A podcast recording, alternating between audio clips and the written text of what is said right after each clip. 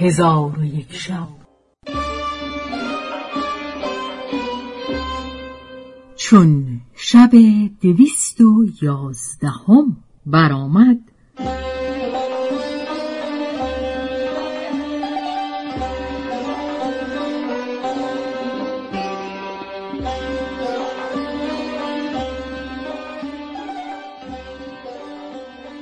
گفت ای ملک جوان چون ملک شهرمان از خواندن شعر فارغ شد با لشکر خود به سوی شهر بازگشت و هلاک قمر و زمان را یقین داشت و چنان می‌دانست که از دزدان یا وحشیان آفتی به دور رسیده.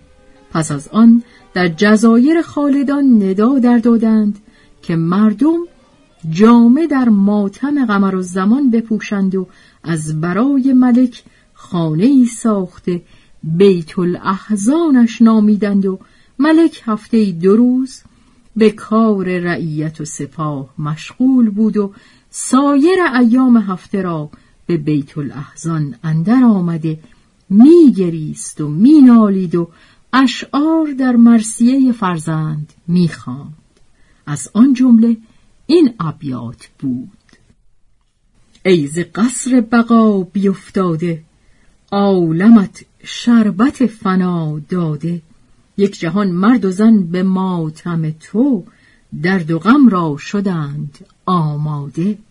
سینه از زخم و کف چو پیروزه چهره از خون و دل چو بیجاده.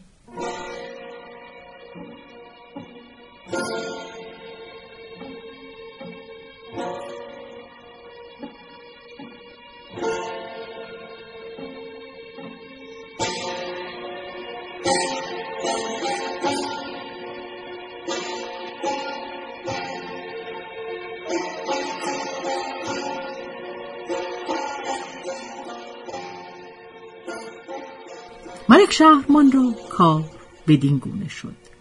اما ملک بدور دختر ملک غیور به پادشاهی شهر آبنوس بنشست و مردم را گمان این بود که او ملک آرمانوس را داماد است. پس او هر شب با سید حیات و نفوس هماغوش گشته میخسبید و از جدایی شوهر خود قمر و زمان محزون بود. و اما قمر و زمان در همان باغ به نزد باغبان دیر زمانی به سر برد و شبان روز همی گریست و ایام خوشی و مسرت را به خاطر آورده ابیات می‌خواند و از آه جانگداز شرر به جهان در می‌زد و باغبان در تسلی او می‌گفت که آخر سال کشتی به بلاد مسلمانان روان خواهد شد و قمر زمان پیوسته در این حالت بود تا اینکه مردم را دید که به یک جایی گرد آمده اند. و باغبان در آن ساعت بیامد و با قمر و زمان گفت ای فرزند امروز مشغله به یک سوی نه و آب به پای درختان بر مگردان که امروز روز عید است و مردمان یکدیگر را زیارت کنند. تو نیز امروز راحت کن و دل به عیش و شادی بند که من در این زمان نزدیک کشتی از برای تو خواهم دید و تو را به بلاد مسلمانان خواهم فرستاد. باغبان این بگفت و از باغ به در آمد.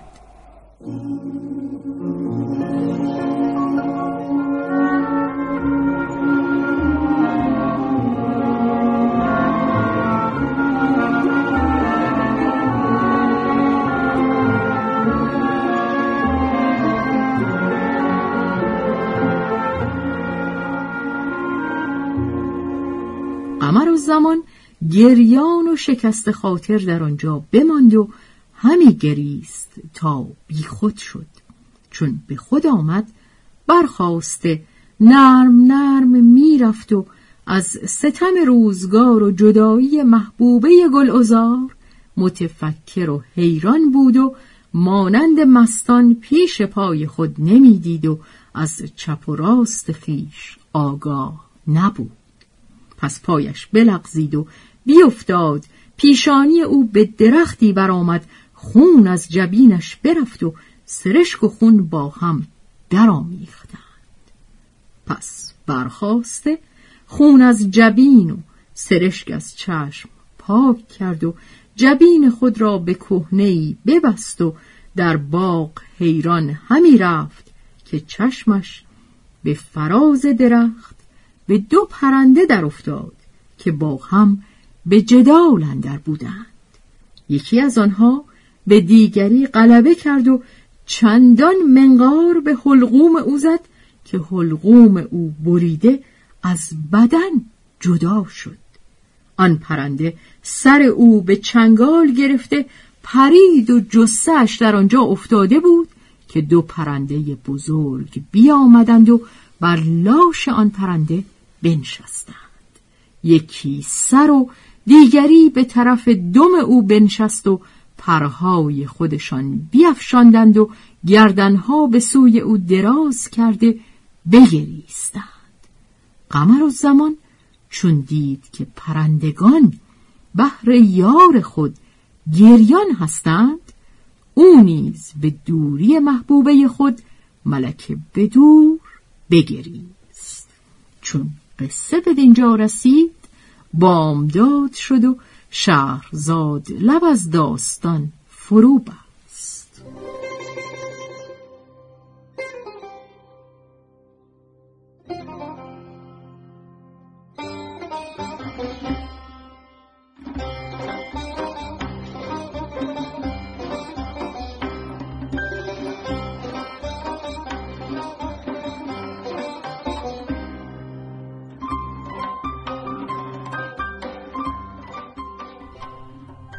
به روایت شهرزاد فتوهی.